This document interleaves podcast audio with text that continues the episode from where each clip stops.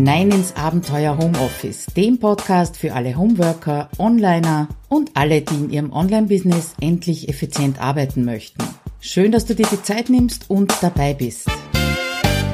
Hallo, Claudia Kascheda hier im Abenteuer Homeoffice beziehungsweise aus dem Abenteuer Homeoffice und ich freue mich total, dass du wieder dabei bist.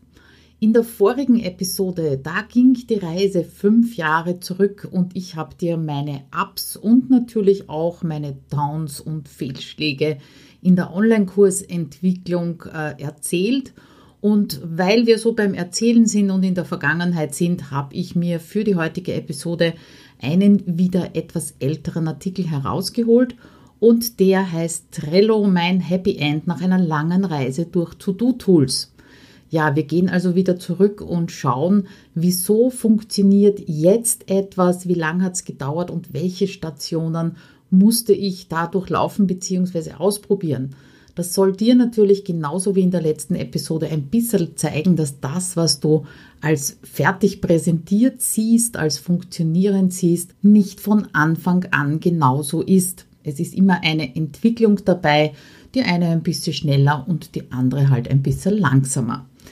Fangen wir an mit einem Geständnis von mir. Äh, es war einmal, es war nämlich einmal ein fürchterlicher Chaot und das war ich. Natürlich habe ich immer wieder so Ansätze gehabt, vor allem auch in der Schulzeit, äh, um Lernstoff auf die verbleibende Zeit bis zur Prüfung aufzuteilen und dann doch in letzter Minute wieder äh, zu versuchen, alles in mein Gehirn reinzukriegen.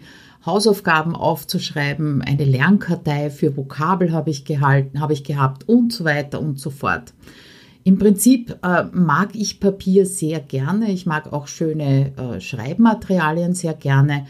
Aber äh, trotzdem, es hat nicht funktioniert. Also sich nur ein Notizbuch oder einen Kalender zu kaufen, das wirst du wahrscheinlich selber wissen, das reicht einfach nicht aus, um da Struktur reinzubekommen.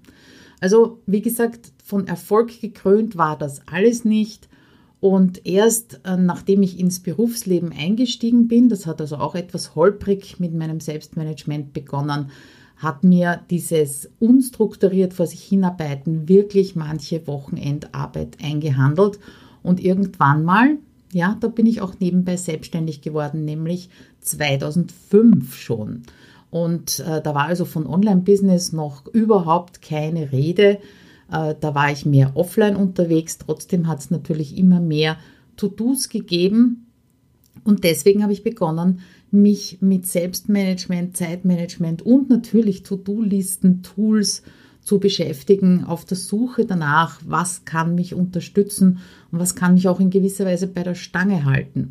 Ja, und von dieser Reise möchte ich dir eben heute erzählen und auch meinem Ankommen bei Trello. Das ist ganz klar. Was war meine erste Station? Wahrscheinlich dieselbe, die äh, bei vielen, die sich mal mit Zeitmanagement beschäftigen, die erste ist, nämlich mit GTD, Getting Things Done von David Allen. Ich nehme mal an, dass du das auf jeden Fall schon gehört hast. Ich habe dir im Artikel auch eine Zusammenfassung davon verlinkt von meinem lieben Kollegen äh, Ivan Blatter. Jedenfalls, ich habe diese Methode entdeckt, habe mir gedacht, genau das ist es, was ich brauche und habe mich wirklich enthusiastisch dran gemacht, meine Mappen in Form einer Wiedervorlagenbox anzulegen und eben wie wild Listen zu schreiben. Falls du dieses System überhaupt noch nicht kennst, äh, möchte ich dir die zehn wichtigsten Gewohnheiten in diesem System ganz kurz erklären. Die sind nämlich die Basis dafür und manche davon auch die Basis dafür, dass eben bei mir heute zwar mit einer anderen Systematik, aber doch funktioniert. Die erste Gewohnheit ist Sammeln. Das heißt, alles, was du zu tun hast, an einem Platz aufzuschreiben, festzuhalten, damit du eben nicht an unterschiedlichen Plätzen auf die Suche gehen musst, beziehungsweise einen davon vergisst und da natürlich die Aufgaben dann verschwinden. Zweite Gewohnheit nennt sich Durcharbeiten. Sprich, durcharbeiten, genauso wie den Posteingang deiner E-Mails durcharbeiten und nicht durchschauen. Das heißt wirklich jedes Stück nur einmal in die Hand nehmen, äh, dann bestimmen, entscheiden, was damit zu passieren hat und das dann eben auch umzusetzen. Dritte Gewohnheit ist das Planen. Wenn du mich schon ein bisschen länger kennst, dann weißt du, dass das eines meiner wichtigsten Säulen ist Vierte Gewohnheit, das Handeln. Da sind wir also wieder beim Posteingang zum Beispiel. Nicht einfach nur durchschauen, sondern wirklich abarbeiten, sprich die Dinge, die du in zwei, drei Minuten erledigen kannst, sofort erledigen und den Rest zu einer Aufgabe machen. Dann die fünfte Gewohnheit, die nennt sich das einfache, vertrauenswürdige System und das ist wirklich Basis von ganz vielem. Sprich, du brauchst ein System, das für dich funktioniert und auf das du dich verlassen kannst.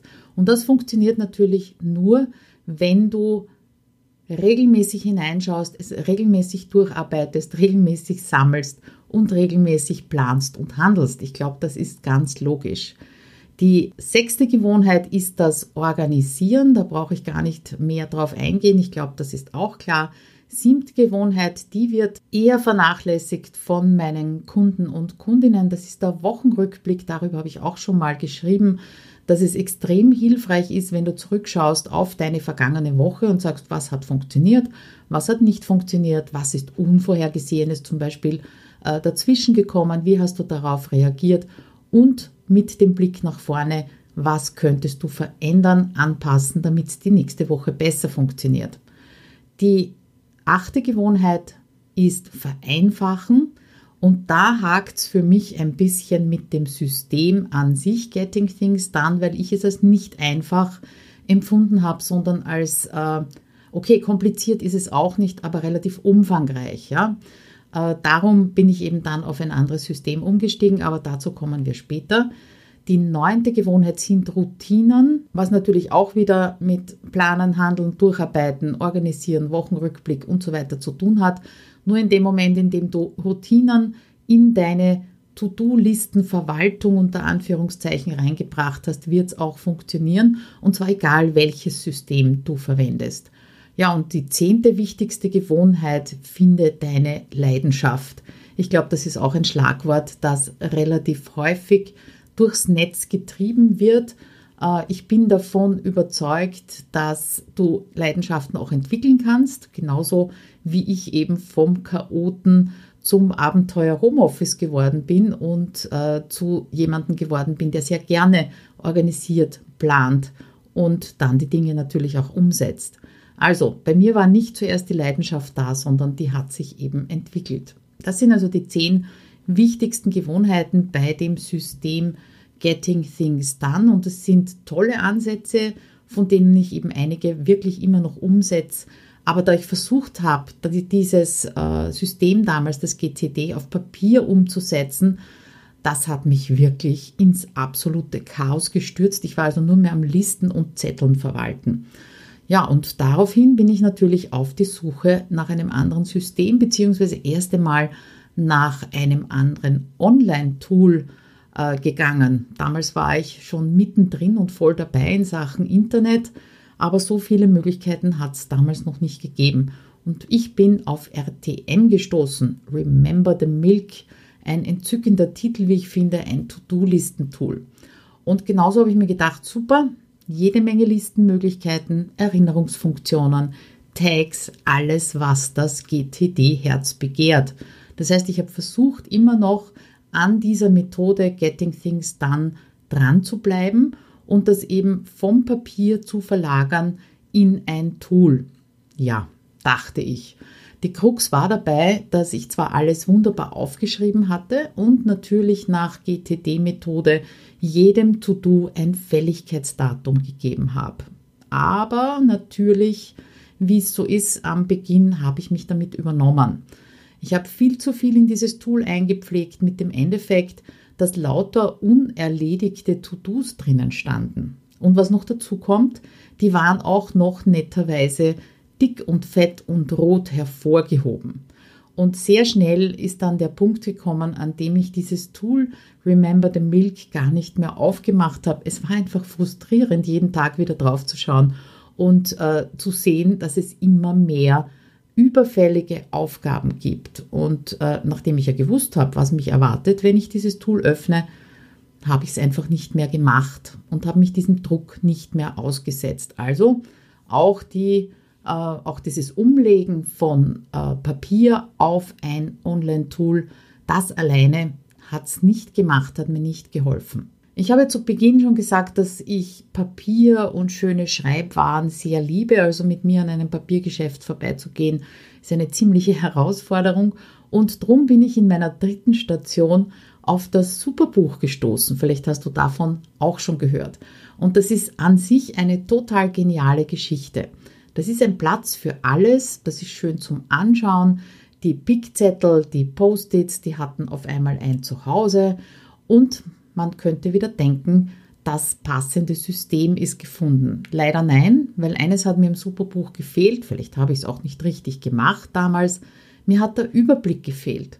Und so ist wieder mal ein Tool, nämlich das Superbuch, zum Ladenhüter geworden, genauso wie vorher Remember the Milk. Und mir tut es wirklich unterm Strich irrsinnig leid, damit, dass ich damit eben nicht am Ziel angekommen bin, weil ich es eben liebe, mit Papier zu tun zu haben. Mir tut es echt leid, dass ich damit eben nicht endlich ans Ziel gekommen bin, weil ich Papier liebe und so dicke, fette Notizbücher, ja, die haben so eine gewisse Anziehungskraft an mich. Wenn du dir dieses Prinzip Superbuch trotzdem anschauen möchtest, habe ich natürlich im Artikel zu dieser Episode, den du übrigens unter abenteuerhomeoffice.at-114 findest. Ja, da habe ich eine gute Zusammenfassung, eine Anleitung für das Superbuch auch verlinkt. Und damit war ich bei der vierten Station, also fast schon angekommen, dort wo ich jetzt bin, nämlich die 1-Minuten-To-Do-Liste nach Linnenberger. Wenn auch der Name drückt. Nein, man ist leider nicht mit allem in einer Minute fertig. Aber dieses System mit einem Aufgabenhorizont, das war für mich ein richtiges Aha-Erlebnis bzw. ein Gamechanger, weil ab da ist nämlich bergauf gegangen. Kurz zusammengefasst, wie sehen diese Zeithorizonte aus? Du hast eine Liste, die heißt Critical Now, kannst sie auch heute nennen, für alle Aufgaben, die du heute erledigen möchtest. Und es dürfen maximal fünf Aufgaben draufstehen. Und die Liste schaue ich wirklich mehrmals täglich auch durch. Und dadurch kann ich schnell überprüfen, bin ich noch auf dem richtigen Weg oder irgendwo zwischendurch abgebogen. Die zweite Liste, die heißt Opportunity Now und die ist für alle Aufgaben, die in dieser Woche bzw. in den nächsten zehn Tagen auf dich zukommen. Und auch hier gibt es eine Beschränkung, das sollten maximal 20 Aufgaben hier warten und die überprüfe ich täglich um eben die nächsten Top 5 für den nächsten Tag festzulegen. Das sind Richtwerte, an die man sich am Anfang sehr wohl halten sollte. Die kannst aber natürlich ein bisschen auflockern, wenn du schon länger mit dem System erfolgreich gearbeitet hast. Ja, und die dritte Liste, die heißt Over the Horizon. Das heißt außerhalb des Horizonts, hinter dem Horizont. Da kannst du alles aufheben, was danach zu tun ist, was später zu tun ist und was du eben jetzt noch nicht in deinem Hinterkopf aufheben musst. Das ist wirklich ganz, ganz simpel nur zusammengefasst.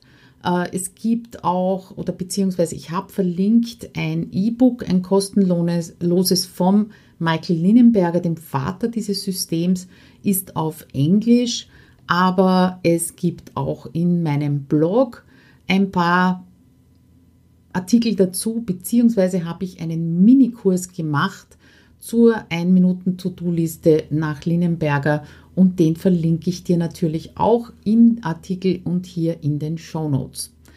Ja, und noch dazu gibt es im Blogartikel ein Live-Video, in dem ich auf die drei häufigsten Fragen eingegangen bin, die mir eben zu dieser 1-Minuten-To-Do-Liste immer wieder gestellt werden. Natürlich kannst du diese Listen, dieses System der 1-Minuten-To-Do-Liste auch auf einem Blatt Papier führen. Äh, ganz zu Anfang habe ich das in Excel umgesetzt, hat mittelprächtig funktioniert und dann, ja, dann habe ich Trello für mich entdeckt. Und das war wirklich das Happy End der ganzen Geschichte, nämlich diese Kombination 1-Minuten-To-Do-Liste und Trello als Umsetzungstool. Was ist Trello? Das ist ein Online-Tool. Das heißt, du kannst es von jedem Gerät aus verwenden. Es gibt natürlich auch Apps für äh, iPhone, für iPad, Android und so weiter. Und das wurde ursprünglich für die Methode Kanban entwickelt. Kanban besteht aus drei Listen. Die eine Liste ist To-Do, die zweite ist Doing, das heißt, du machst gerade. Und die dritte ist dann. Und das begleitet mich jetzt wirklich, also dieses Tool Trello seit 2013. Inzwischen ist es sozusagen mein externes Gehirn beziehungsweise mein Nummer 1 Planungstool.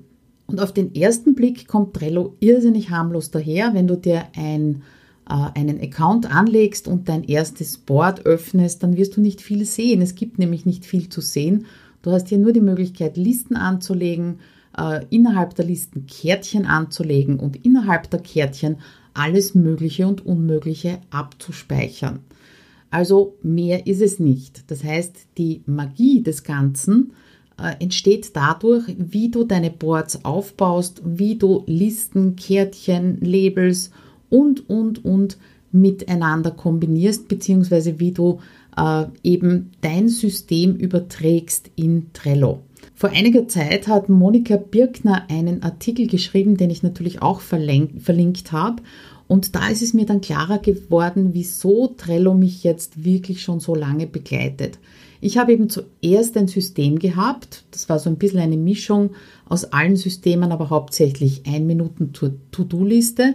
Und erst im zweiten Schritt danach ist das Tool dazu gekommen, das mich eben dabei unterstützt, dass das auch erfolgreich ist und vor allem effizient umgesetzt wird.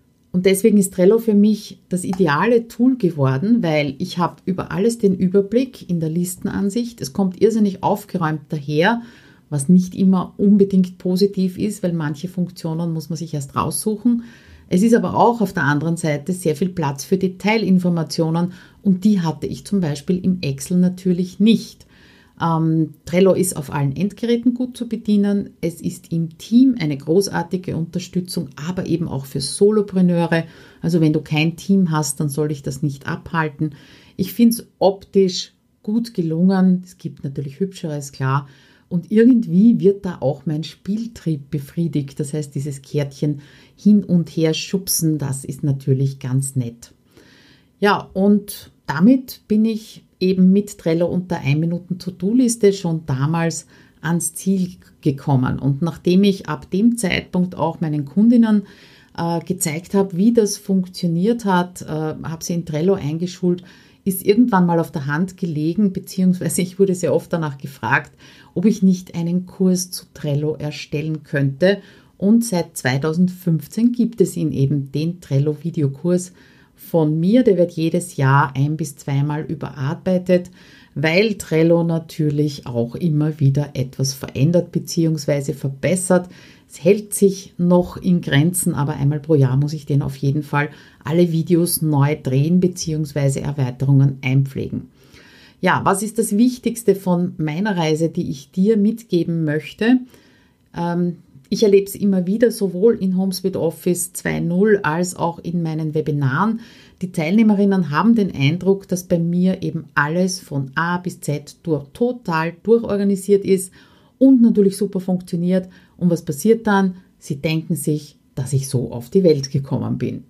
Und auch wenn ich es immer wieder dazu sage, immer wieder betone, dass die Systeme und die Workflows, die ich zeige, jahrelang entwickelt wurden, ja, und die sind immer wieder gewachsen und auch heute verändere ich immer wieder. Das kommt irgendwie nicht an und drum hoffe ich, dass diese Episode äh, dir dabei hilft äh, zu verstehen und zu akzeptieren auch, dass das nicht so schnell geht, dass das nicht von heute auf morgen funktionieren kann und dass es vielleicht auch nicht ein Rezept dafür gibt, dass Selbstmanagement funktioniert.